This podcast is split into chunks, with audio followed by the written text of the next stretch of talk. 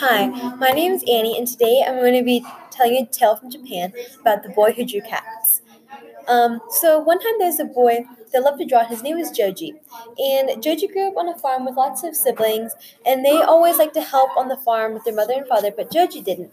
He um, only liked to draw in the dirt with a stick, um, and he only drew cats. He drew all kinds of cats, and his father began to worry about him, about how he would ever become a farmer if he never stopped drawing cats. So he, so Joji tried to stop drawing cats, but every time he saw one of the farm cats go by, he forgot about his chores and drew another cat. And Joji, um, his dad realized that Joji would never become a good farmer, so he thought maybe he could, maybe he could become a priest. So his dad took him to a temple and Joji lived in the temple, and the priest gave him lessons in reading and writing. And Joji had his own box of writing tools and a brush and an ink stick and a stone.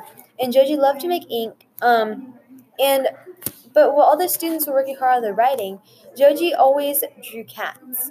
And Joji told them that if he didn't stop drawing cats, he would never become a priest. And so Joji tried to stop.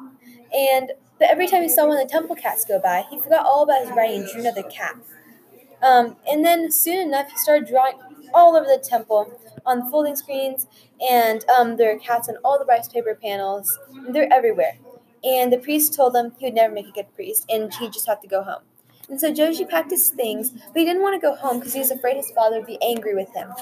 So he went to another temple in a village nearby, and he thought maybe he could stay with the priest there. And so he went to the door and knocked. No one answered. So he let himself in. And when he got in, there's a whole bunch of folding screens with rice paper panels. And he got out his writing box, made some ink, and he started to draw cats. And when he'd drawn on all the screens except one, he covered it with one gigantic cat, the most beautiful and biggest cat he'd ever drawn. And he got tired after, and so he went to a small closet and went to sleep and in the middle of the night, he heard a sound. Um, it was it sounded like a large, fierce animal in the temple, and um, it sniffed around the big room and it halted right in front of the closet. And then once there was this huge sound, there's a sound of struggling and a roar and surprise of pain. Then a huge thud shook the floor. And then a soft padding sound, then silence. Joji lay trembling in the dark, and he lay there for hours, afraid to look out of the closet. Eventually, he came out. And in the middle of the room lay a monster rat as big as a cow, and it lay dead, as if something had smashed it to the floor.